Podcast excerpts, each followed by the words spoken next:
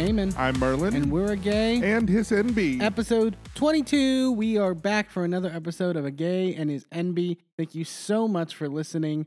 Uh, we are loving all the support that we are getting from everyone who listens to us on Apple Podcasts, Spotify, Google Podcasts, anywhere you can get your podcast. Thank you for listening. Um, and be sure to also follow us on all of our social media, whether that be TikTok, Instagram, uh, Twitter.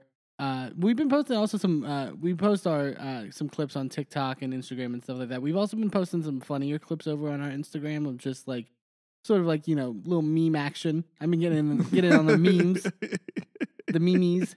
Um, oh God, but no. Uh, please follow us over there and tell your friends about us because uh, yeah, just help spread the word because we love it. Uh, what are we getting into this episode, babe? well, this episode, um, we have uh, Survivor. We have more juicy things going on over in Fiji on Survivor Island there. Um, but Survivor Island. the Survivor Island, I don't know what to, they own an island or they're renting an island, whatever. But like they have an island. It's their island. No one else is there. It's Survivor Island. What do you want me to call it? Probst Island? No, CBS Island? So- well, that might be more accurate, but Survivor Island's better. Survivor Island. They have Survivor Island, and then they have Ponderosa, or or Ponderosa, as we re- recalled it. Let's not. Let's, Well, but it's not going to be Ponderosa until Frannie also gets eliminated, right? Oh, Because yeah. Matt's on jury, he's waiting. Um. So, but before we get to all of that, we've got Drag Race. Drag Race, and it's the grand finale. It's our final episode of the season. Oh, it was so good. Yeah, it was. It was good. I really like. I mean, a, a grand finale is always. I think they've kind. We'll get to it with some like small details, but like I feel like they've kind of mastered it now in terms of the sort of they they, they want to make it sort of an epic final like you know hmm celebration more than anything. I feel. As Um, it should be. yeah, because these queens deserve to be like that's that was the frustrating part with like the the uh pandemic lovato era mm-hmm. um you know because the queens would spend all this money and work really hard during the season and then get no laurels at the end yeah, it was a zoom meeting or it was a drive-in theater with like 20 people right. it's like it's it wasn't fair, and I, I'm glad we're getting back to the actual event, Mama. We love it. We love to see it. Um, and we start with the queens walking the runway. Uh, the eliminated queens as well, going to show off their stuff. Um, I guess some of the highlights. I like. I mean, Irene had a good gag with the butterflies. I thought that was a good little nod and and you know, nice little epic moment. Um, I also noted uh, Aura with her giant fan that said "drag is not a crime," which love a message. Yep. Not the greatest font uh, to like No, receive it. it we was were- difficult.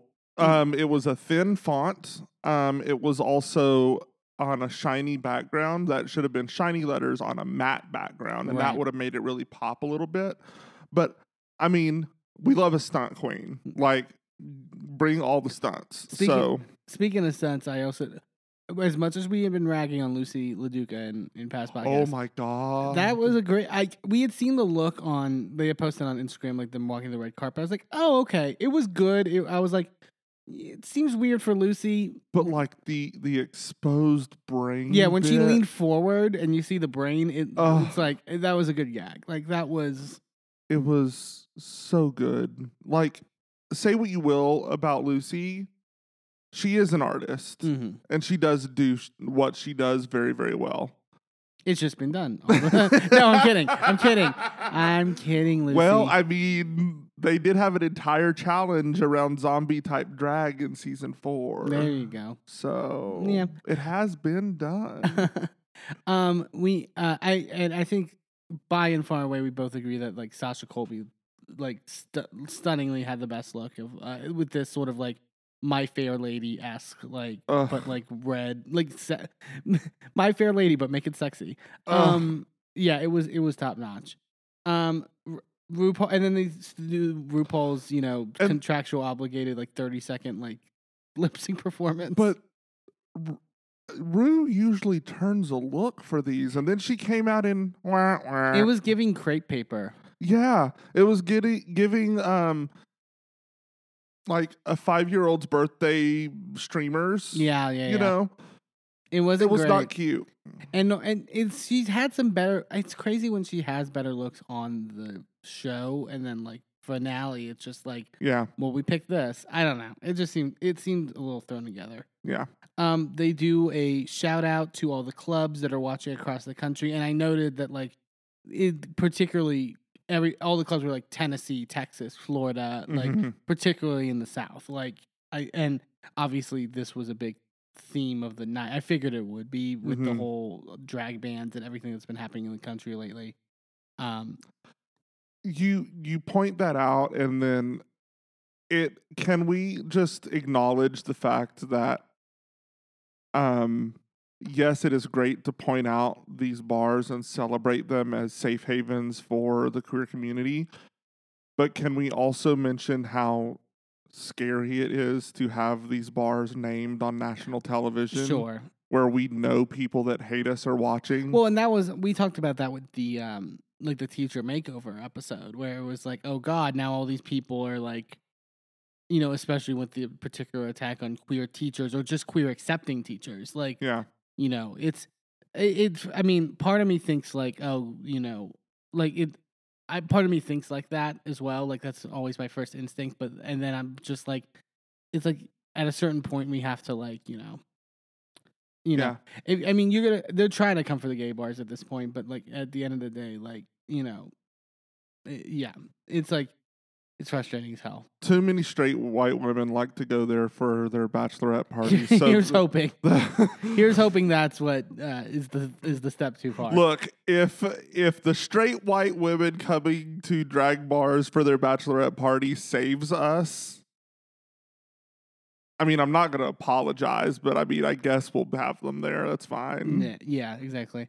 Um, so basically, we they do the same format as last season, where all the finalists get to do a essential performance that they well, and, and they explicitly said here, like they like with Anetra's particularly, she said like I wrote the song, like I like But also, if you listen, Anetra's didn't sound like it, but the other three Well, girls, I don't it know about- sounded like they were singing. I would say Anetra and Mistress kind they weren't. They clear. all Luxx sounded- and Sasha sounded exactly like them. I wonder if they were given Mistress, the option. Mistress did the rap on her. She wasn't singing for Mm.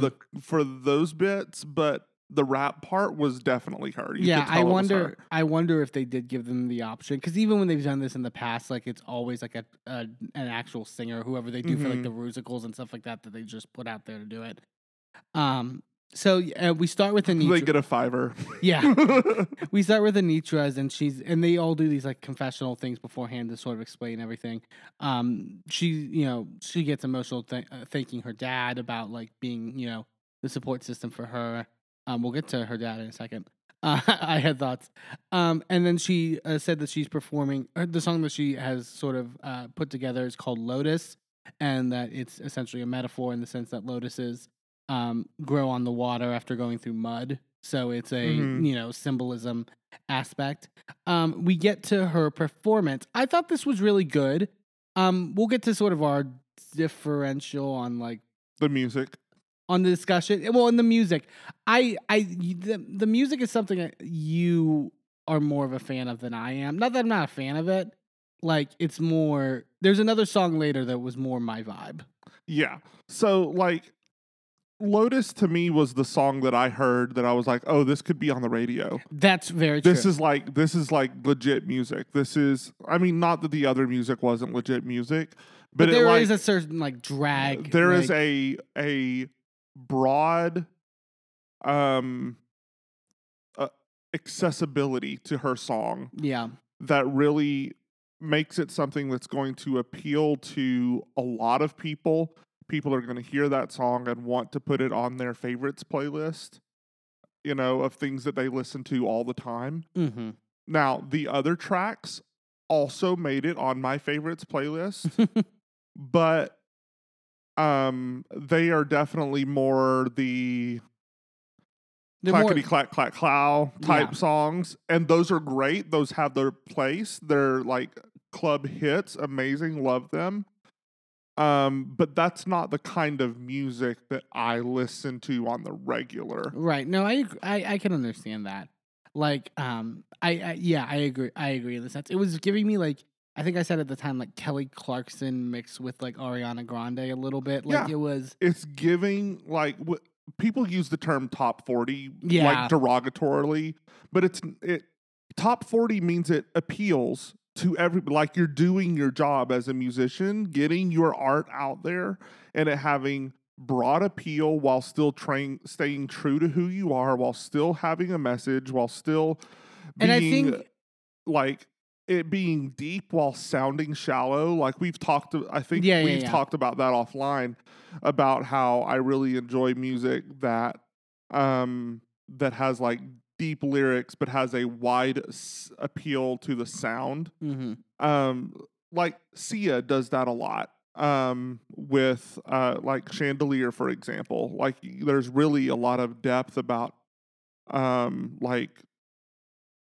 depression and emotional like turmoil in that song, but it's such a top 40 sound. yeah, So, I mean, that to me, like from as somebody who's been trained in the music industry, I hear that and I go, that's going to be successful. yeah. I can I can I can understand that. I think also like I think maybe that was a smart choice by Anetra in a sense because you would expect her to do more of like the like you said the clacky clack like sort of like Mhm. dance number. So maybe that was smart on on on her And part. it, and it was a dance number. Bitch Sure. turned that shit out. Yeah, absolutely. Uh, they go to the judges.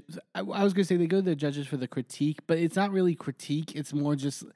I, I was kind of annoyed where it's just like we get our jokes in. Like, It's, uh, like it's the finale. It's jokes and blowing smoke up their ass. They're not actually going to critique anything. I think they're making the. ch- I I kind of wanted a little critique, just of like, I'm fine with it. when- in front of an audience, I'm fine with it. well, especially if we're having them believe that like the performance determines who makes the final two. Like, you know what I'm saying?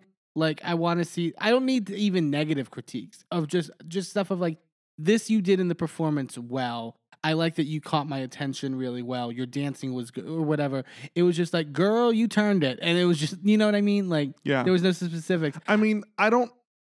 Here's the thing: the critique is supposed to help people grow in what they do the next week. Sure. When there's no next week, there's no point in the critique other than to air out what you did wrong in front of millions of people. So to me, in the finale, there's no point. Yeah, To me, you just go. You did well, and the quote unquote critique is who we pick to go forward. yeah. I also was. T.S. Madison, her what her uh, comment was, Anetra, you are the Portia of this White Lotus, and I was like, is that a good thing? We watch White Lotus. Uh, Portia was not Is it because I was like, is she saying that because she survived? Like, is that the because or because she was relatable in a sense. I mean, it wasn't because of her fashion, it wasn't because I mean, for those that haven't watched White Lotus, like specifically spoiler, season two. spoiler, like.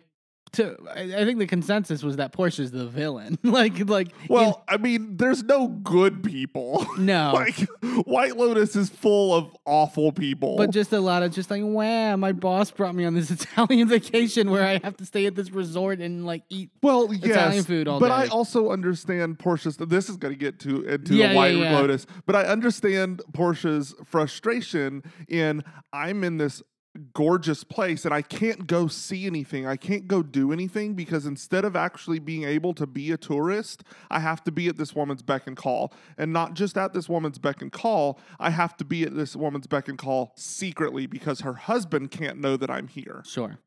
You, Yeah. you see how that's a problem? That's no longer vacation. That's a I'm constantly on edge. I'm constantly looking at my phone and I'm not able to enjoy the view, enjoy what I'm doing. I can't go get in the pool because I can't just get up and run too hard if I'm wet and in a bathing suit.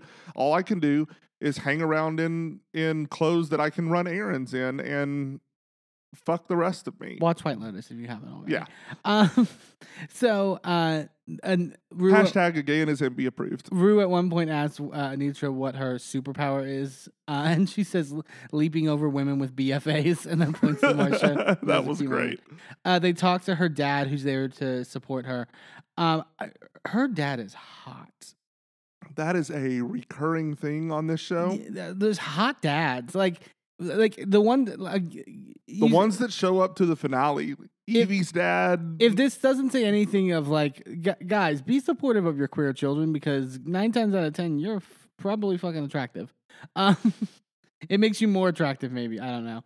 Um, we go to then Luxx's uh perform. I loved Luxx's in her uh intro sort of thing with uh they're all like posing in front of this like you know stuff or whatever, and she's got this giant paper mache head on for some reason what the entire fuck in just a that? bikini. It was it was it, it was I like cracked up laughing. It was great. Um Luxx talks about her plan uh for it and and she's sort of like you know, this is exactly the moment I wanted, etc. Uh, like she starts crying at one point, and then as she's crying, makes the joke of like, you know, I'll do anything for this crown. I'll I'll basically commit any form of petty larceny. Yeah. Yeah, it was fun. Um, and then she performs her song, which is "It's Giving Fashion." This was the one I loved more than Anetra's, and and there was debate online about whether Anetra or Luxx should have gone forward. Um, I thought it was catchy as fuck. Like it, I still am singing it in my head to this day, a week in. Like it's it's really good. The choreography was like really catchy and smart. I like choreography that you can kind of like memorize and like so like it, Yeah. it like the patterns and stuff like that of stuff she was doing. And I and again I would also like to know like how much of the process they were contributing into it.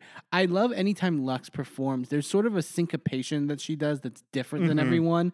They she does she never does the full like one two three four like it's ev- You- a lot of times with drag rap and stuff like that what we see on the show where it's just like you're almost like You you you know what that is, right? what is that She black.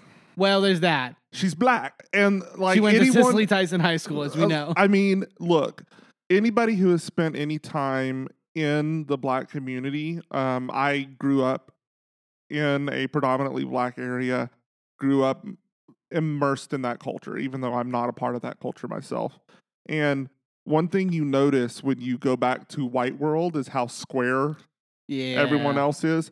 I mean, even other people of culture, there is a or culture, of people of culture. Well, I mean, spoiler alert. What? Never mind. Um, there was a comment on whiteness there. You know what it was. Just enjoy that. Um, but people of color, um, even other people of color that are not black, don't quite get that same syncopation. Black people have a different view on rhythm and it is just so much a deeper understanding that is part of their culture and part of the way that they are brought up and it goes back centuries and it really is like it's like you were saying there's syncopations there that other people would just not notice but you see it across the franchise yeah with other black people. Bob does the same thing. When when she's rapping, absolutely hits those same notes. yeah And you see a lot of the same thing, like take it outside of drag. Listen to um black rappers that are immersed in the culture. They're hitting those same those same I syncopations. just yeah I You're like getting it, triplets pulled out. I You're like getting it when people mix it up. Like I Yeah. think it's uh, especially with Drag Race, like it's gotten into such a formula. Yeah. Especially with like music and that. Like it, I, I always really appreciate it because it's uh, like again, if if she was that, if if they were through the entire thought process of all their performances, like you could tell she puts care into like what's gonna resonate and, and Oh, for that- absolutely. for that I appreciate it. Um, her mom and her boyfriend are in the audience, um, and it's a sweet moment, and her boyfriend tears up a little bit. Um, yeah, and and I I really love the the, the song. Like I think, I think it's depends on your vibe. Late, well, spoiler alert later. The, the Rue makes the point to say like based off of your performances and your time your performance across the season. So like, which I think is correct. Like I think I don't think they it's a bad thing for them to judge it like that. But I, I think you know it, it would have been a closer match. I think between Anetra and Luxx. Um, before we get to the other ones, there was then they then did the tribute to Bob Mackie. Um, and so because I guess there's a It- documentary coming out um soon with uh, about his life and and everything. it's so weird to me to say it's a tribute and they did that too Yeah, but yeah. like anytime somebody says tribute my brain goes oh my god did they die Literally, it's so bad. Like I was like halfway through it, I was like, "Wait a second, is Bob Mackie dead? I can't remember." Like I literally like because so many people have died in the last since 2016 really like Yeah. 2016 on like a huge percentage of that generation of um of celebrities and uh just important notable people have have died and it's just astonishing. It's, It's like 7 years of just constant bullshit. Yeah. And then they award him the uh, Giving Us Lifetime Achievement Award, which it, they made it seem like they're they're going to make this a yearly thing, which I don't mind. I don't mind it either and I'm fine with them starting with Bob Mackie. Um it, I think Okay. it's the right place to start. I also really loved when he's on stage with Rue and they give him the award, and Rue goes, "All rise for Bob Mackie," as if he's like the president. Which honestly, like, like, I mean, let's let's let's pledge allegiance to Bob Mackie. Like, I'm fine with that. Like, I, better than the other things we probably to. Anyway, Yeah. um, continue. Uh, we move on to Mistress, um, and uh, she talks about what she's planning on. She sort of, she also gets really emotional in her uh, confessional ish kind of thing about like, like now that she's been traveling, like hearing her story like resonate with others and how it's impactful to her, um, in that regard. And then she uh, is performing her song "Delusion," playing off the whole Mhm. drag delusion vibe. It's got like a uh, she's a nurse essentially or a doctor, I guess. Um, vibe. I thought this was good. Um, it was a little, and and I think there were good moments. Like her getting picked up in the splits was like I was like, oh wow, that's really impressive. Like like really good stuff.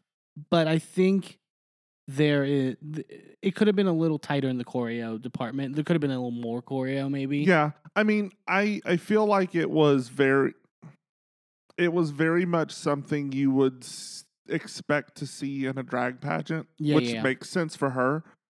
Um, but I didn't think that it necessarily rose to the level of the Drag Race finale.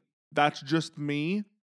Um, a lot We of people also- loved it, but to me, I thought she was the clear fourth place. We yeah, I agree completely. We also should note though, credit to all the girls, like based off of reports about like everything that happened. Like I, I don't know when. I think they were supposed to have six dancers, and one of them like got injured during a perform. Like one- I think maybe Mhm. during Rue's performance. I can't remember, but and I heard it was like he broke his leg or something like.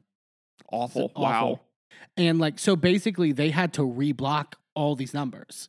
Yeah. like because every and that's not easy when you also have a lot of lifts. Like we didn't talk. Like Mhm. Luxx had lifts in hers. Uh, Sasha has lifts later in hers. Like the- had the lift. yeah, it's like it's not it's not the easiest to reblock that kind of a number, and they did it pretty seam. I heard it. I heard when they were filming there, like it took a while to like. yeah, they, they- had to like stop for forty five minutes for the to re or to redo each one of the numbers between everything. Yeah. So, but I mean that that can easily throw a performer off, and like credit to them for just like it. it you wouldn't know in the film in the Absolutely end not. product. So credit to them. Um, they talked to Mistress afterwards. like, uh, I thought she had a really funny line about uh, Rue was asking like. You know, you know, you represent the big girls. What is your mes- message to all the big girls out there? And Mistress goes, "Put that down," and everyone started laughing that was funny. Um, and then she has her drag mother, uh, Chevelle Brooks, there in the audience, and she's all full, full and beat, full made up. She looked amazing. It was a cool little moment to like. I like showcasing queens that aren't on the show and aren't in the Mhm. sort of lexicon, but are still important in terms of these people's lives.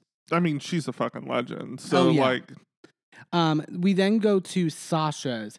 For before we get to anything, this fucking like in retrospect, Sasha nails every part of this fucking finale, including the fucking interview look. Her Oh, yeah. fucking interview look was fucking gorgeous. ugh, Like she looked that that is the most beautiful I've ever seen her in just the white like like um like suit jacket like it, it was amazing. I Like- just, But that's I, I, mean that speaks to her professionalism though. Like she knows how to nail every single like like category. Um well, and and that I think we'll probably talk about it later, but I think that that's why she wins. Yeah. Spoiler alert. Why she wins the whole show because she didn't miss. There was not a single point in this competition where she was not firing on all cylinders, I've- and everybody else that was in the finale and everybody else in the competition had moments where they slipped. I forgot if um I think it was maybe Bosco at the um um uh Roscoe's uh uh, viewing party thing said something to the effect of like it would have been very easy for them to give Sasha the win just based off of one her track record going into the show, two her track record on the show.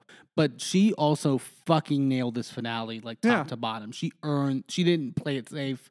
She fucking earned that She shit. she never rested on her laurels. She No. never acted like it was a foregone conclusion.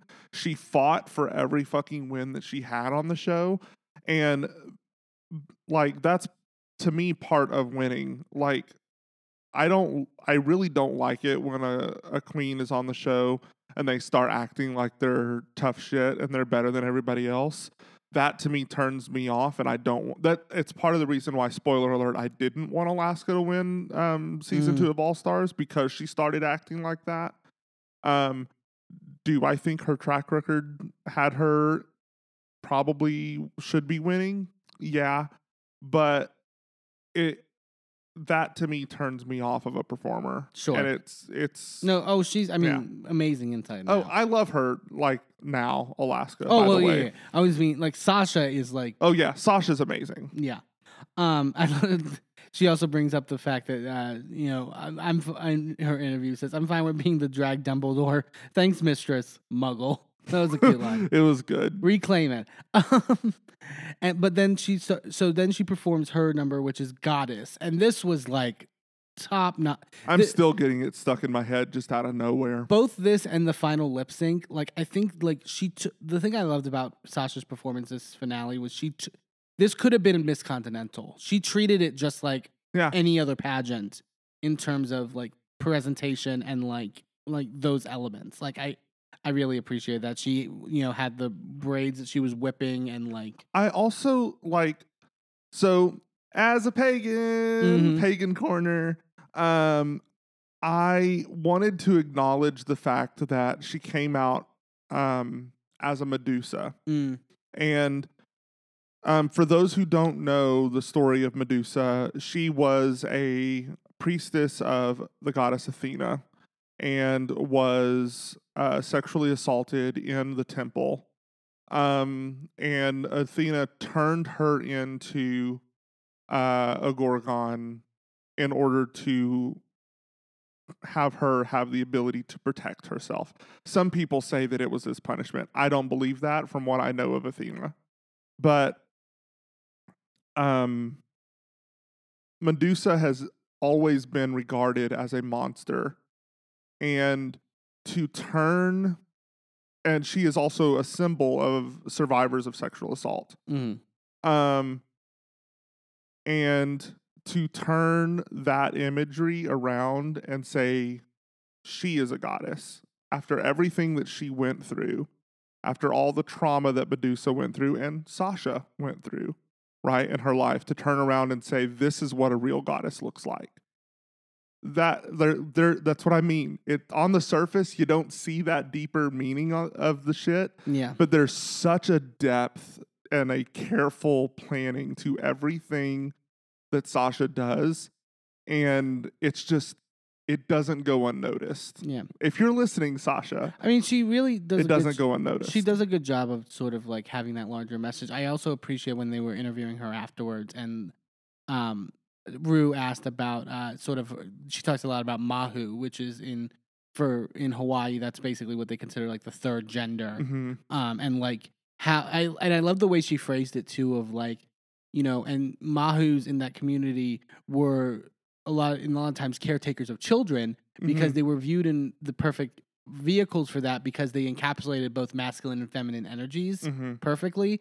And I think that is such a poignant thing to say in the climate that we're currently living now, where the worst actors in this country try to, you know, put pit people against our community based off of the concept that we're going after children or it's a damage to children.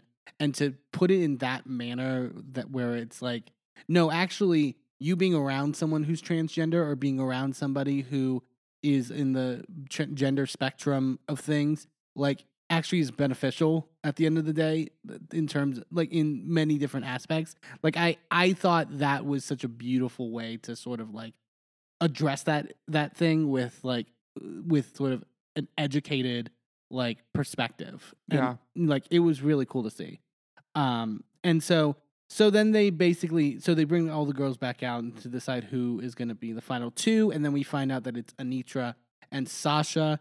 Um, Luxx and Mistress uh, uh, unfortunately get eliminated.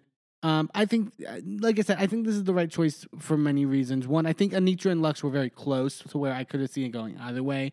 But I also think a lot of people wanted that Sasha Anetra lip sync in the end and wanted Anetra to sort of like I think Anetra had the momentum definitely Yeah. going into the episode. So it's like I think that was Yeah. the right choice at the end of the day.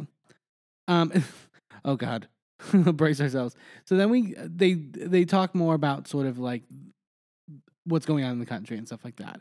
And and overall I thought they did a really good job on the show. Um, but there was a lot of controversy with their they do like this like video message thing, which is a message from drag fans everywhere. Just sort of sort of like we are the world, this like Mm-hmm. vibe, which I didn't mind. And I think there is value also to speaking to people who are straight or are people who are not versed in our community to destigmatize us. And I think, you know, I think the larger message which they tried to say in there of like we are all Americans and we are all, you know, by that definition are are deserved rights in this country and we shouldn't have them trampled upon. I think is correct.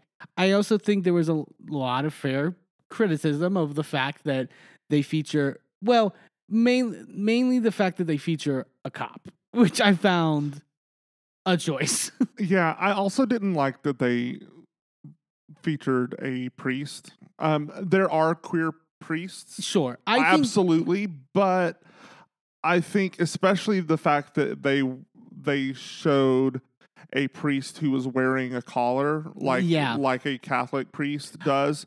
Uh, to me, with all of the stuff around Catholicism hiding Sure. priests who routinely um abuse children sexually um i i feel like I maybe we should have left that one out Yeah. or gone a different route maybe instead of say priests say we are pastors and have like a, because I think there a is different I think there's a way to make the religion like put the- faith leaders Yeah, faith leaders. Like I think because I I do believe you can be like I think you should be able to have and believe in whatever religion or spirituality essence you want to believe in as long as it's not attacking or marginalizing or victimize or like other more Yeah. people. I think like that like you could be a Christian and be gay or support gay people. absolutely Like like that's the, cl- the clear thing. I I see what you're saying about like the collar too. Like that's important.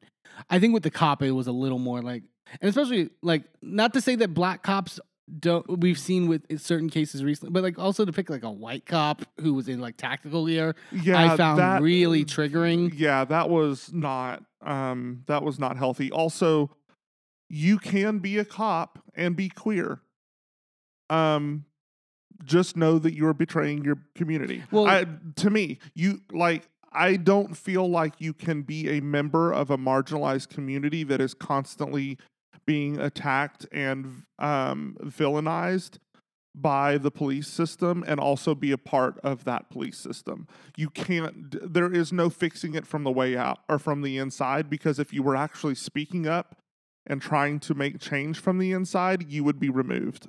I really liked what um what Bosco said about it. Bosco tweeted about this and said, um, much love to the show, and I think they do so much good for the queer community. But taking time to give airtime to cops and priests at the finale was wild. They both represent two of the most oppressive infrastructures ever to exist for all queer people, but especially queer BIPOC. Is there a way to accept their allyship while remaining critical? Is there a way to accept love from people who are actively aligned with institutions that have aided in and in many cases enacted our persecution? I don't know.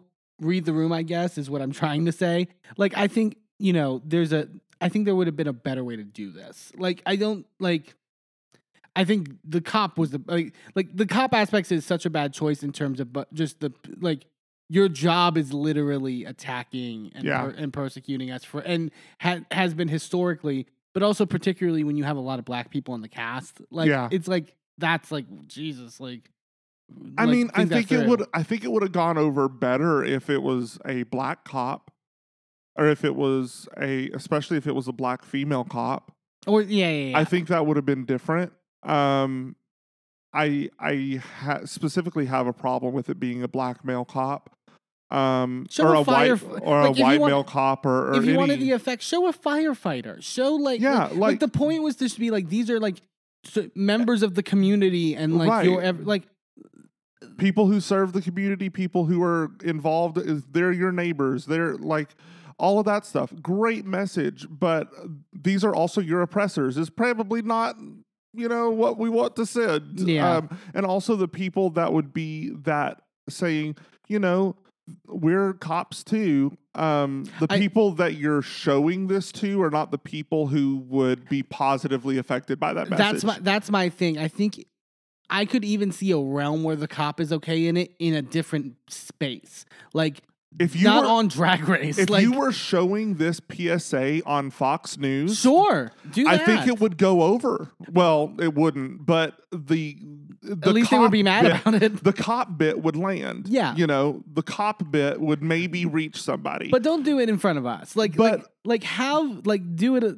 Like, like we were talking in the car uh, coming to this podcast actually about this whole. It's like I think there are certain messages for certain d- groups of people, and that are important to. And so, but it's like know your audience and like Yeah. know where you're delivering that message, and like you know, it's not not to say that it's a bad message, but that it's not for everyone.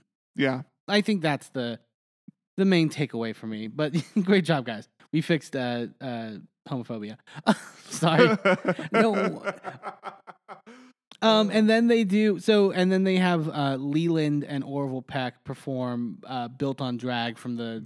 got choked up again. Damn it! I got choked up again, and then I started laughing because they bring all the girls out to And like sway- Sugar didn't bother to sing a She damn didn't know thing. a damn word. She, She, was like, "I wasn't here for this goddamn episode. I'm not learning these fucking Spice was singing. Spice was at least Yeah. watermelon cantalouping it. Like Yeah, yeah, yeah. It was clearly like I didn't go to rehearsal, so I'm just gonna sit and twirl. It well, was, but you know it's because Sugar was taking too long on her makeup. well, and it also sucked because it was the camera that was right on Orville. Like it was Yeah. Orville's camera, and she was right to the left of him. Like it was, yeah. Yeah. Um, we come back and uh, Willow Pill comes out to uh, sort of do. Well, she doesn't give her crown here, but she comes out Yeah. um, to sort of give her final runway. I thought her runway was gorgeous. The- Well, she came out as part of the miscongeniality. Yeah, is yeah, what yeah. this was. Yeah. But what she had, it was this pink. Um, it, what was the? vi- I mean, guess I guess It- willow. I- Like, it's a it's a, a weeping willow. Um, and it's like in spring it does has these pink flowers Mhm. and whatnot. it was really pretty. I love that she flipped off the crowd. Uh, that was fun, and she had some good like sort of like back and forth work uh, in in the beginning. Um, and then she introduces out Kornbread to uh, crown Miss Congeniality, and Kornbread does like a full rap, which I thought was really good. Um, I didn't have like there was I didn't didn't write down like the lyrics or whatever, but like top like great stuff. I Kornbread is so is one of the sad cases of where it's like we really should have seen more from her on her season Yeah. if it wasn't for the injury. Like, you know, absolutely on an all stars. I love Kornbread does her rap and Willow Juice goes, "Thank you, Kornbread, you stupid bitch." that was a good line. and then they crown um, Malaysia Babydoll Foxx as Miss Congeniality. Did I, you see the stink face on Mistress? I think she was. I- I think she was playing. I think she was doing a bit. maybe, but then on the because they've been when we- teasing, but like- when we watch the because everybody knows this is pre-filmed, and then all the the top four watch the finale, and that's taped live. Yeah, yeah, then yeah. Um, so in that, when the four girls were watching the finale, she was like, "Everybody told me they were voting for me, and then I didn't win it. So some of y'all hoes were lying." But they were joking, like before the season started, when they were doing press and stuff like that, like all over New York. Mhm. They were joking all the time about like, oh, Mal- me and me and Malaysia, we're not gonna get Miss Congeniality because we fight so often and fucking untucked and shit. So like, I think that was the joke of Miss of being Mhm. like, oh, well, Malaysia got it. Like, if she was doing a bit, I wish she had communicated that to production mm. so that they could highlight it because what it did is made her look bad. shady, yeah. It it didn't even look shady. It looked like bitter Betty, Yeah. and that it's just And I don't think that's and the with- case. Clearly, no. I don't like, think it is either because she has a very tongue in cheek, very that sort of humor. So I think that she should have just communicated that because. Especially with all the shit that she has been going through with the community attacking her this season, having that bit of levity would have been great. Like maybe playing it up, maybe making it a like a no, I can't like that sort of thing. I loved her like- in the in the watch party for the final four when Sasha and Anetra make it the finals, going, "What? Like bitch, you, bitch, you know you didn't lip sync at the end, right? Yeah, it was funny. Um, also, I loved um, uh, Luxx for that showing up in Alaska drag as Ugh. Alaska when she lost her on uh, season five, and she's that famous scene where she's. We now know in like interviews and that she was drunk off of her ass and was just like crying because she lost. Man, old school drag race was a trip. I, I still love when like she relays that like she would like they had to do performances or whatever, and she had prepared this full like sort of like sobbing number, and they were trying to talk her out of it going on, and she just grabs the guy and goes, "Hit play." oh God. Um. So. Oh, and then we get. So then Jinkx Monsoon. Uh. They do like a thing for her where then she gets to perform. Um. When you're good to Mama from Chicago. so good. Really great. Jinkx is amazing. Like I think like Jinkx like we talk about like Sasha in terms of like sort of like her power like not just in terms of uh, the entertainment industry like Jinkx's power but like I've been loving Jinkx sort of being both Jinkx and Ben like being on Mhm. the forefront of some of like going on television and talking about these anti-drag bills and and like they've been such good voices for the community and like Oh, and now that she's going on Doctor Who, yeah you showed me the photos like of her. anybody who has not seen the pictures of her, like the first look of her, I think uh, it, from her look, I would not be surprised if her name is the Maestro. and she just, because she's got like the piano keys on her collar and clearly is going to be a musical themed Right. villain. Um, and the tag on it from the Doctor Who like account is that she's going to be one of the, of the doctor's most powerful villains he's ever faced. So like for that sort of a role to go to a not just a drag queen but a trans non-binary person and a pagan yeah um but you know just the representation the power that that has the, the very much. Um, and, oh, and then I love the, the little moment that like her and Ru had afterwards, where Ru brings the clip from when they did the Tic Tac lunch on hers, because it's been yeah it- also the fact that it's been ten years since she won Drag Mhm. Race, and like that moment in the Tic Tac lunch where she basically says that her dream is to be on Broadway, and it's like she's literally doing it now. Like it's yeah it was such an amazing moment. Um, and then we get to our finale lip sync with Anetra versus Sasha Colby, and they have to nick, lip sync to "Knock on Wood" by Amii Stewart. This was great. This was everything I wanted this final lip sync to be between these two. Like it was, so, I mean, but like Sasha, like that fucking coat that she starts with, Ugh. that is like, and but I, I need that coat. but again, very much like I could see this being in her, her performance for Miss Continental. I could see, see it clearly, And then she Like- pulls that steel boning out of the uh, corset to which- pull it apart. Ugh. which I heard is like like really fucking difficult to like like. Did- was Bosco the one that said she tried to do that and it wouldn't come out, Like, so she have- just had to improvise? you have to have like a lot of strength to like Yeah. get that out, and like I think there was such a beautiful like choice to go. uh, And she's basically naked, like like yeah, going like I think that was such a fuck you in a Yeah. way that was so important. Like and like also just like her having this like giant black fur uh jacket that she starts with and then at the point where she starts like when she's fully like almost nude like laying on the, just the coat like, doing a just, like- full on Playboy cover model So bullshit. perfect. Ugh. and Anetra did great too. Like I love the I the she had the heart gag where she was Oh, pulling it. that was so good. It was really good. Like I thought it was, but it was like it was so clear. Uh, I mean, again, this is another case of this season where Anetra would have won if she was up against anybody else. Yeah. Like any other season, she would have blown them uh, out of the water. But Sasha. Oh yeah. So I just can't wait for All Stars 9 when Anetra is on there and wins. Like, I just clearly that's what's going to happen, right? Yeah. Like, they've already got All Stars 8 in the bag, but All Stars 9, Well, I mean, we talked about. I would say with all the top, the top, the rest of the top four, where it's like they have a time coming. Like, oh, yeah. this is this was Sasha's time, like bar none. Sasha wins. They crown her. Um, she says that uh, this goes to every trans person, past, present, and future, because we are not going anywhere. Yeah. Perfect moment. Like, I, I like credit to her. She is like obviously going into the season. It's like, oh god, how does the Sasha Colby not win this? But like, like we were saying, it f- still felt deserved and fought for, and like, Mm-hmm. Like it, it, it never felt like again it never felt like she was laying on her laurels.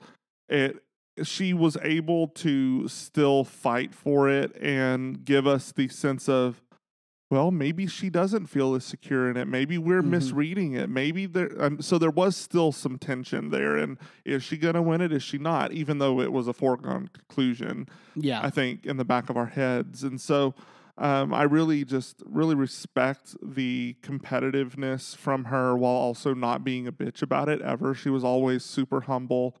Um, and but at the end of the day, performing her ass off and being leagues ahead of everyone else, I felt. yeah, and also, I mean, the fun fact that like the last four queens in terms of Drag Race and All Stars have all been trans. Yeah. like I think is is really important. And you know, we haven't talked like in years past. You know, obviously the show has had a tricky you know situation to say that's like putting it mildly with like the trans community and like so you know I I it um, was a trip for Michelle to ask that question Oh, on the, on the Whatcha What You Packin'. Packin', where Michelle is just like, Sasha, what took you so long? It and Sasha ha- very I feel kindly. like they had to refilm that because I feel like Sasha would have got have gave her a look and gone, "Girl, really?" I, I was I was literally been like Sasha, if she was in the in that right mood, should have just been like, "Girl, what what took you so long?" Like that's like, you know, obviously that was co- old comments that Ru made about basically comparing like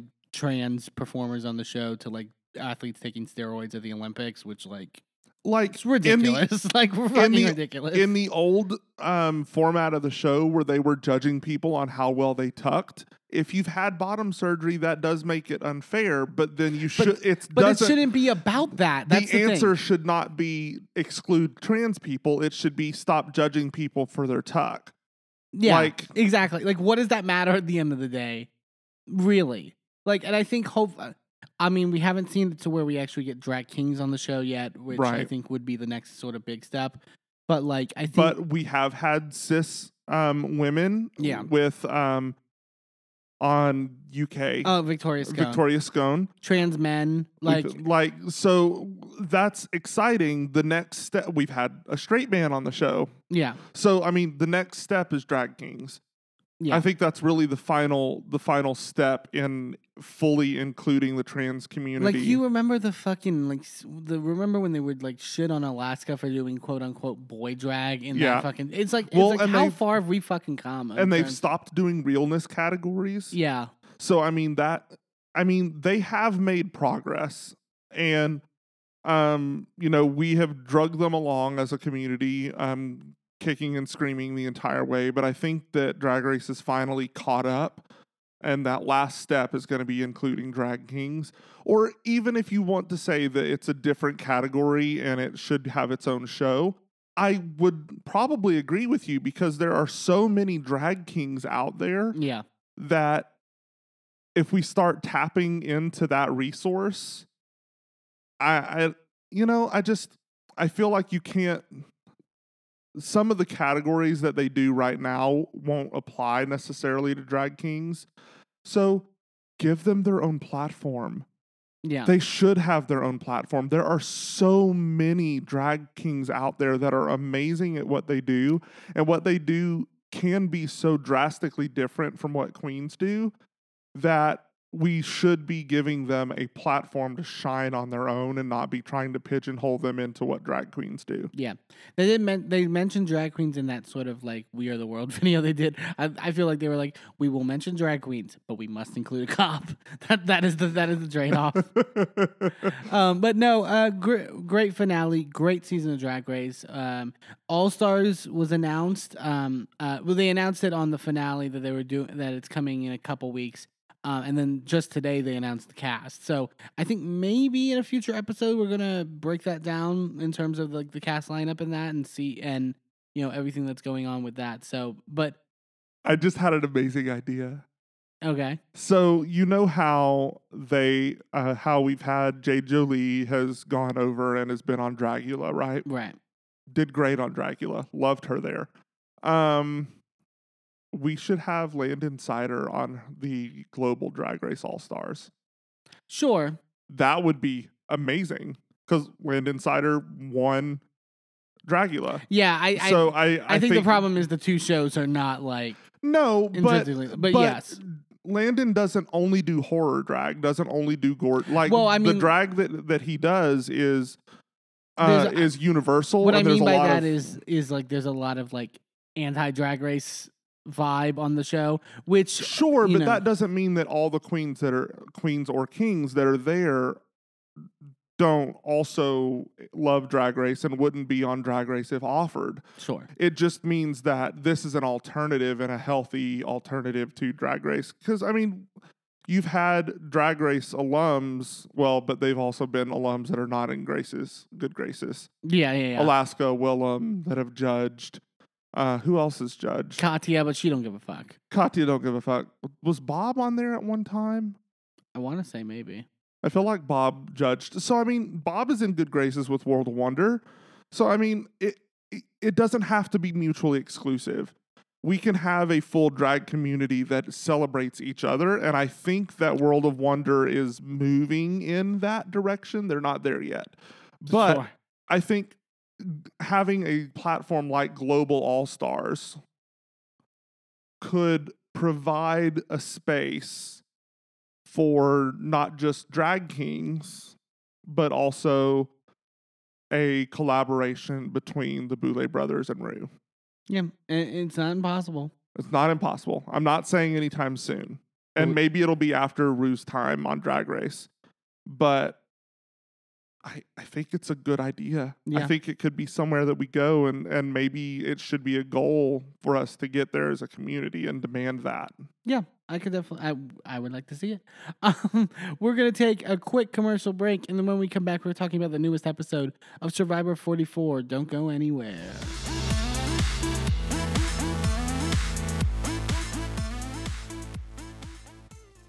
Well, hello, friends. I'm your pal in the mainstream media. And, And I'm the Riz. and you know. Riz, it takes years of strenuous, dedicated training before you're worthy to step inside a professional wrestling ring.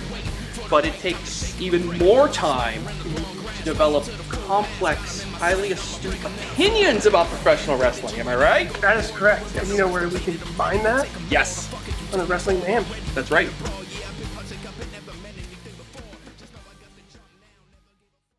I'm Eamon, I'm Merlin. and if you're anything like us, you live your life out loud. And when it comes to issues of discrimination, inequity, and outright bigotry, we use every platform we have to speak out against systems of oppression that perpetrate violence against marginalized groups. That's why we are so proud to wear designs from the Survivors Know merch store. Their team has created designs that feature unapologetic, empowering, and survivor centered messaging that range from mild Like, accountability is love, and toxicity is not on the menu. to a little more spicy. Like one of my favorites, Fuck Your Laws, Fuck Your System, Transformative Justice Now, which has a cute little happy flower on it. Each design is available on a variety of items from t shirts and hoodies to bags, blankets, magnets, and even stickers. And as more items become available, the options will continue to grow. 100% of the proceeds go back into supporting the amazing work done at Survivors Know to support survivors, workers, and survivor advocates by organizing, challenging the status quo, and creating alternatives to the systems that fail us. Support Survivors Know by shopping today at survivorsknow.threadless.com. That's survivorsknow.threadless.com. Sidekick Media Services. We are your sidekick in business for social media, video production, and more. Find out more at sidekickmediaservices.com.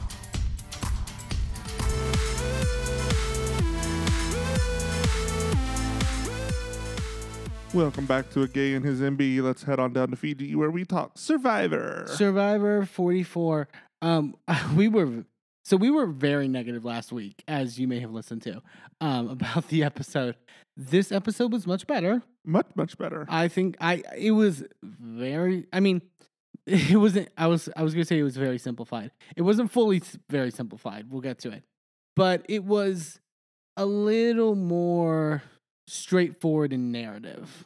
I I really enjoyed it. I thought they did, you know, well with the challenge. I thought that the um that the you know storytelling was good. Um we got a bit of intrigue. We got you know stuff happening with the tribal and all we of got that an stuff. actual good like blindside. like, mhm. Like it feels like forever since we've had that because like.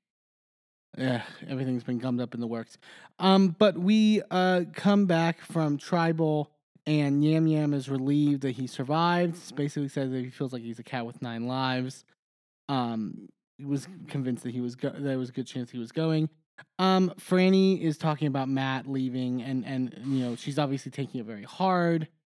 Um, she feels basically marooned with nothing, and like she like she's very like just she has a very like ugly cry. Like like I'm not like like it was like oh god like you, you've known this person. you right.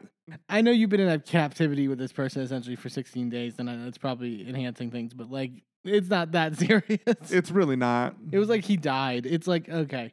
Um, uh, Heidi then tells Yam Yam basically like what was going behind her decision to sort of with the control the vote thing, and basically she says that she didn't want to ruffle too many feathers with the, the Ratu tribe, and that she essentially knew that she couldn't do anything. Like she essentially, which I think yes, I I like I think that's a, I think it was the problem with the advantage uh, more than anything. It wasn't anything of Heidi's doing, but Yeah. like yeah, she couldn't really do anything really. So I she- mean, really and truly, she made the only choice she could have: make one of the three that are not on the block vote for one of the two that is on the block, and things will happen how they happen because it, it's really a 50-50 chance on whether you're with the vote or against it. Yeah.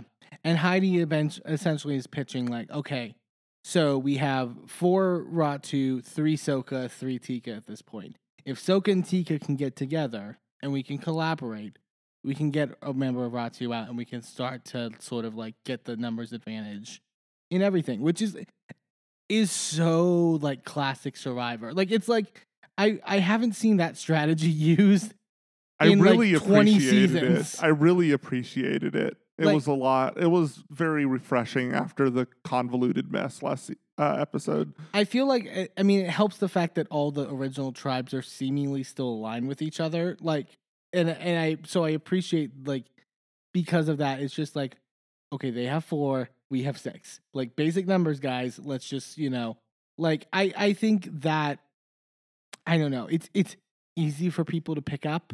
It's Yeah. easy to understand. Like it's not overly fucking complicated. And there are little wrinkles here and there that we'll see, but like that's how it should be. Like Yeah. um, Carson and Yam Yam uh, are talking about it, and they basically want to play the middle because they see their it's essentially Soka versus Ratu right now. They're both colliding with these big personalities, and if Tika, them, and Carolyn can essentially sort of like let them fight, like and and play Yeah. to the background, and sort of like they talk later, I think about like s- basically switching every time, like uh, who Mhm. they're gonna work with. Like I think that's sort of th- a a good strategy at the end of the day. It see to me, it's a good strategy for survival, Yeah. and I mean, I guess that is technically the name of the game. but like, it's not building you a resume. Uh, I mean, it's not Yeah. something that's going to get you the the million. So why do you care? Like honestly, like half of the goal is getting to the end, but then you have to win.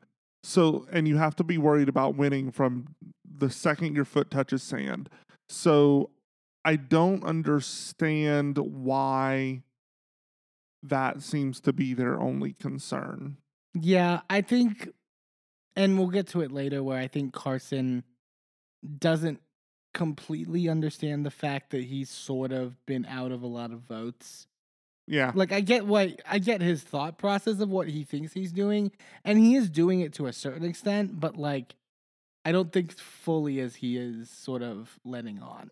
We do also have to remember that we're seeing this from the outside where they're inside it trying to pick this apart as it's happening Right. and they aren't getting the view that we are of like this aerial top down view of everything and he's really only able to see from his vantage point we're a we get the ability to see secret conversations that are happening all over the- the place that he's not privy to Yeah. so I get why their view of how things are happening is different from ours as an audience, but also like I don't understand. I am not willing to give quite the grace that you are in that I don't see how he sees what he sees. Yeah. Yeah. Yeah. yeah. That's just me. Um, and then Carolyn is talking about sort of basically wanting to play off being underestimated and sort of playing like which I mean literally she's literally being xed out of conversations at this point. Yep. And uh, she said she's basically being viewed as the turkey of the tribe, which I thought was a, I is a- thought was great. an interesting metaphor. I think Carol. I, really hope the edit pays off with Carolyn because I think she, I think she is building a resume to a certain extent. I think she is smarter than people are giving her the credit for, at least on the tribe. Mhm. Like, yeah. So we go the next morning and they're basically cook. They're cooking like Carolyn's cooking like these like little crab sort of thing. Like I don't like they looked almost like um, uh, what is it? little hermit crabs. Yeah, yeah, yeah. It was like it. it I, I, I guess it's the same philosophy or whatever, because they were like turning red or whatever, with, like you would like a lobster or whatever. But apparently Carson's really sick and like has to like basically throw up, and he's been like apparently throwing up all night into the morning. So it's like you know he's in rough shape, um, from some something or other, and he's worried that it's going to be looked down on in the tribe. And Carolyn's sort of reassuring him, like you know we we don't think you're like you know you know, because I think he was going off a lot to, and it's like he not he Yeah. doesn't want like the suspicion to be put on him or anything. Well, and I, I think he was also worried that it looked like he was trying to garner sympathy, and it's like, no, like we get that this isn't fake. Like, Yeah. you're you're doing what you're doing because you need to take care of yourself. Don't worry about it. Yeah. Um, and then they get tree mail. So the tree mail says that essentially it's a longer, wordier thing, but it says that going into the immunity challenge, they have to before they go in, they have to divide into five pairs. And I was like, "Fuck! Can we get one fucking immunity challenge that's normal?" But it wasn't that bad in in the end of the day. Yeah, but it did say in the tree mail that only one person was going to be getting immunity, so that was good. Yeah, like yeah, we, yeah. it was it was good to know. Oh, okay, good. This is not like a shared immunity. This is not some crazy bullshit. This is straightforward immunity. Yeah. Got it. So, and Carolyn basically is like, I'm willing to work with Carson, even though he's clearly like, you know, really sick. Uh, and Lauren also feels like she's pretty weak at this point, like she hasn't been eating a lot, etc. And so she kind of feels odd, odd person out, but ends up being paired with Danny. Um, we then get to the immunity challenge, and so and the units are, as I mentioned, were Carolyn, Carson, Danny, and Lauren. Uh, Heidi and Jaime, uh, Frannie and Yam Yam, and Kane and Brandon. And so Jeff basically explains that this is an immunity challenge in three stages. And in each stage, well, in the first stage, one person gets, one group, uh, one duo gets uh, eliminated. Then in the second stage, two get eliminated. And then of the four that are left, then they all compete for individual immunity. Right. So it's really not that, it wasn't that complicated. Um, so the stages are essentially, the first stage is a mud net. I, this Yeah, is how I that- described it. it. Is that twisted net thing that I they've had it before? It's like a tunnel, but it's Uh-huh. twisted at the end to where you have to sort of like use your body Barrel roll like- through it. um, and then the second one is essentially you because at the end of the first one you get puzzle um, uh, Planks. planks, and you use the planks on the second one to basically build a rope bridge and traverse across. And then the third is the this classic one where they essentially have to sort of like press between two walls Mhm. and balance and and not fall essentially. Um, so it's a endurance. Um, they start off with the first one, which is the bun net, and Carolyn's in rough shape. Carolyn, Yeah. Carolyn just there was such a juxtaposition too of Carson being so like low energy because of how sick he was, being like, Carolyn, you got it, just keep working at it. And as Carolyn it was goes, so funny. "Ah!" Also now part of me is thinking, okay, was she playing that up because she wants people to underestimate her? Was she also trying to save Carson from having to deal with this? Maybe. Because I can see her doing that. I can see her like I think she's a lot smarter than people give her credit for. So I think I think that that's a high possibility that she was a building the um her reputation as someone that they don't have to think about in these physical immunity challenges. Hmm so therefore she's not going to be a target to get rid of. And she's also trying to be kind to Carson and not make him deal with this. And she was so, just a little too late. Like she if she had waited another 30 seconds Carson wouldn't have had to go in. And yeah. Um, and like you mentioned, Carolyn and Carson, are the first one's out. Uh, we get to the rope bridge uh, one, and then uh, Frannie and Yam Yam and Heidi and Jaime get out. So then we're down to four. We're down to Danny, Lauren, uh, Brandon, and Kane. Um, they start they start the challenge. I also love that at one point they're all on the set out bench, like covered in mud, the people that have been eliminated. And Carolyn at one point just gets up and starts itching herself because I guess she's itchy. Yeah, she go. She just starts like doing the ants in your pants dance and like rubbing. uh, She goes, "I'm just itchy."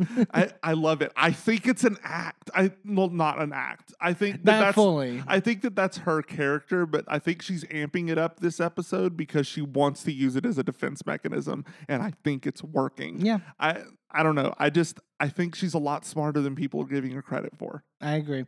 Um, and so Brandon, well, Kane drops first, and then Brandon, and so then we get to down to Danny and Lauren in the final two. I will have to say that I called this. like as it comes on the screen, I'm like, okay, so Brandon and Kane are going to be early out. They're bigger guys. This is a endurance challenge, and weight negatively affects the like these are bigger guys. So this is not going to last well for them. Danny has shrunk up some, but I don't think he's going to end up winning it. I think it's going to end up being Lauren. And look at me Lauren did- now. Lauren is in the win. I also think the fart had something to do with it. Danny, Danny farts at one point, which was Oh, it's not even just the fart. It's the fact that he goes, "Hey, hey, Jeff," it makes and boy- then there's silence, and then he just rips a loud one, and the entire cast cracks up. It's great. It's pretty good. But as you mentioned, Lauren wins immunity, and she's like so excited and and flabbergasted that she was able to pull it off. Um, and so th- those are sort of the the stages we get until we get back to camp. So Ratu is basically in the position of wanting to vote Frannie out, and then they bring this to Yam Yam and to Carolyn. Uh, and to Heidi as well, they're including in this. I figure they think Heidi's a little more of a flip, uh, or like that Heidi doesn't have the same necessary connections, I guess, but Heidi I, still. I don't think be- it's necessarily connections. I think it's more allegiances. Yeah. She doesn't really have allegiance to anybody. She's still trying to find her footing. But Heidi basically wants Soka and Tika to team up, as we had mentioned before, to sort of take out Brandon. Um, and then at as she's relaying this to Danny, Danny then tells her that I have the the Soka idol, the original Soka Ida, Soka idol, and that he'll play it on Frannie if they put the votes on Frannie. So, which I think was commendable. I think Mhm. I think it takes a lot. I think Danny made a really great game move in, in this sort of thing at the end of the day, but it does take a lot of e- uh, safety in your ego to not play an i- to play an idol on another person. I feel like even I don't think it necessarily takes that. I think that it could be that that motivates that sort of a move. Um, but it also can be it can be strategy, it can be there's a lot of different things that can that can motivate that. move. Yeah, I, I think someone like Danny, people like Danny who we've seen on this show before, could get so self absorbed to where like that becomes Sure. a thing. Um, and so Yam Yam is uh, also kind of worried that he'll be targeted, and that uh, and the, the- well, and that he'll be targeted for playing the middle at this point. Like at a certain Mhm. point that people will catch on that he's sort of like a chameleon in that regard. Um, and then Heidi tells Yim and Carson about Danny's idol because they're on the fence at this point of where they want to should they stick with Ratu or go with Soka to do the Soka Tika thing. And Heidi basically offers the knowledge of Danny's idol as an attempt to basically calm them down a little bit. Right. Um, and and Yam Yam is like, oh god, should I like should I take this information to Ratu to like secure that sort of element of it? Because like, you know, I kind of want to have like when all is said and done, I want my options to still be open. I don't want to have this be such a clear line draw that you know things are going to go awry. Um, and so uh, Danny then goes to Frannie and basically tells her that he's willing to play his idol on her. Like the votes are going on you, but we'll play the idol on you. Um, and Dan- and they're getting everything together. And Danny basically doesn't want to include Carolyn and Yam Yam in the sort of strategizing of like how many votes to get on to Brandon because. uh, I mean, if if if everyone else is going on Frannie and they cancel out her votes, they don't need them. Keep it small. Keep the information together with people, and and with the people that you can trust. And then basically Carson then tells him that like, well, Yam Yam I think knows the plan already because Heidi told us about like your idol, and Danny's like shit, like Yeah. like and well, and he's more worried about like Yam Yam could tell them, like like could tell Ratu and it could fuck this whole thing up essentially, um, and that they could switch their votes. We then go to tribal council. I noted this, and I was asking you about this. Does it feel like everyone feels like they went through a stylist, like at this tribal?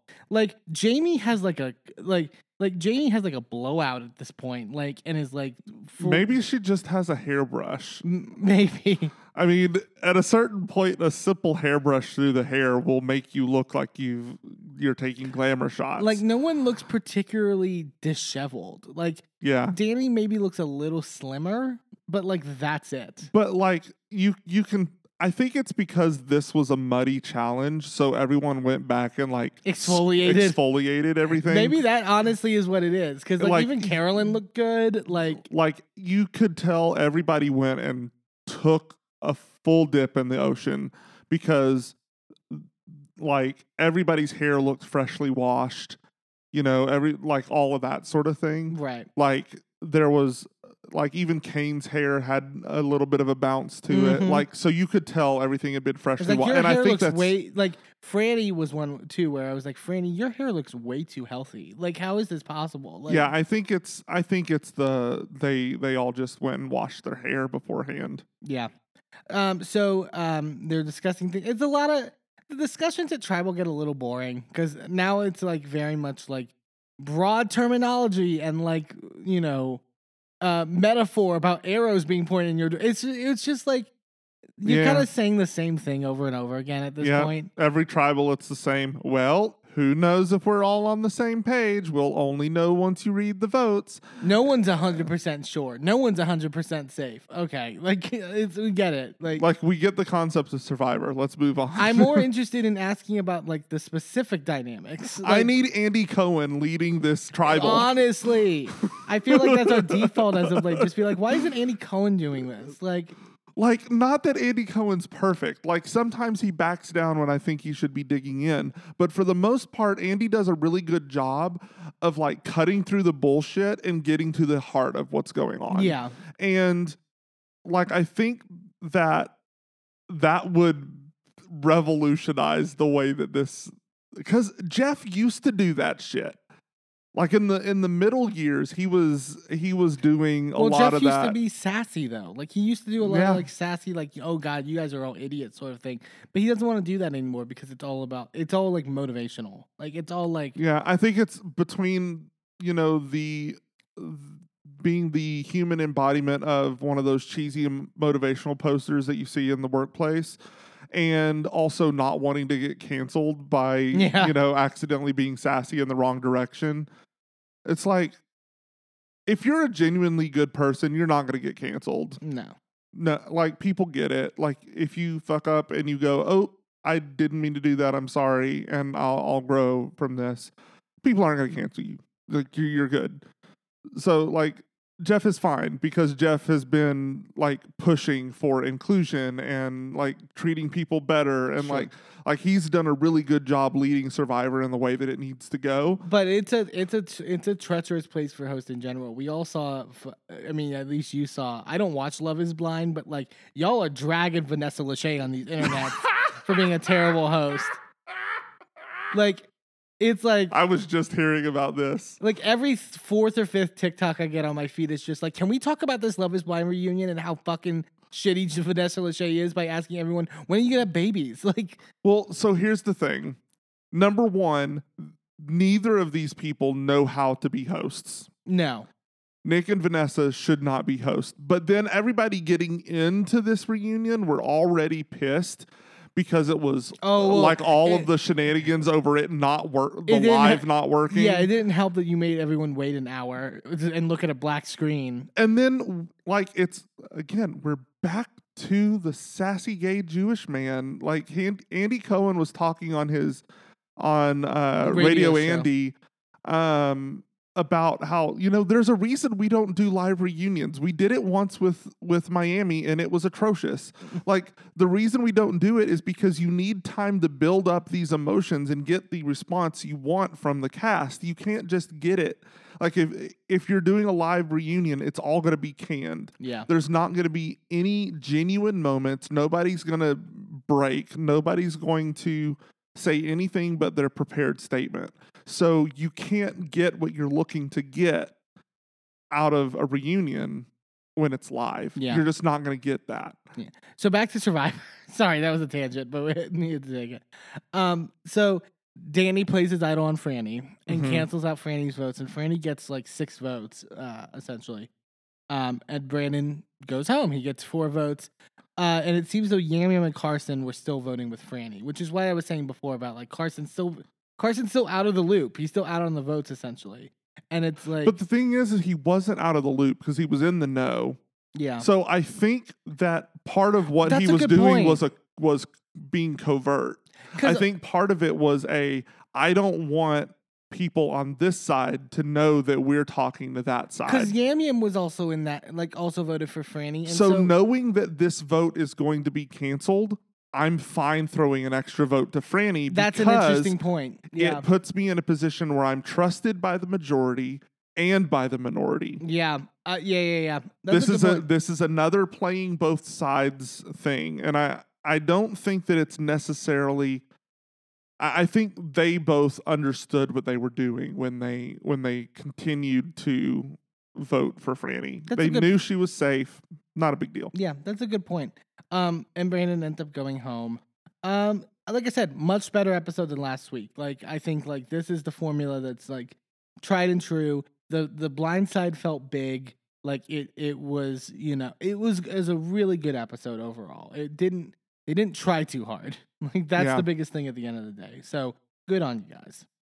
And if Carson and Yam Yam had flipped, Danny wouldn't need to use the the idol.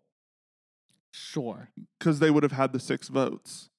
So use the idol now and then have Yam Yam and Carson flip while the fake majority thinks that they're still the majority. Right, right, right. And they think we flushed the idol. Now we can do what we want. Now we can get rid of this person. And instead, they don't actually have the votes they think they do. They can blindside them twice, basically. It's a good plan. Yeah. They haven't vocalized that that's their plan, but I think that's the plan. We'll see. Um, yeah, great episode. Really good stuff. More of this going forward. Okay, so tops and bottoms. This is gonna be a little difficult this week. Like the like, I'm having trouble figuring out who the bottom might be. We weren't as we weren't as angry as last week to where we could like Jeez, or the week before. I think the last like three or four weeks, we've had no trouble with bottoms. We've had trouble with tops, and um, it's it's nice to have a flip. I was able to pick somebody. you're a switch hitter. Yeah. Um, yeah. So my, I'll, I'll you know, I'll stop. With, I'll start with my bottom for the week or for this episode, and just the concept of cops on Drag Race. That the, yeah. we a cab in this household. like, Yeah. sorry. Uh, but no, like we talked about it. We we don't have to go into further detail, but just like I thought it was a, a wrong, like a, a a good idea that was poorly executed.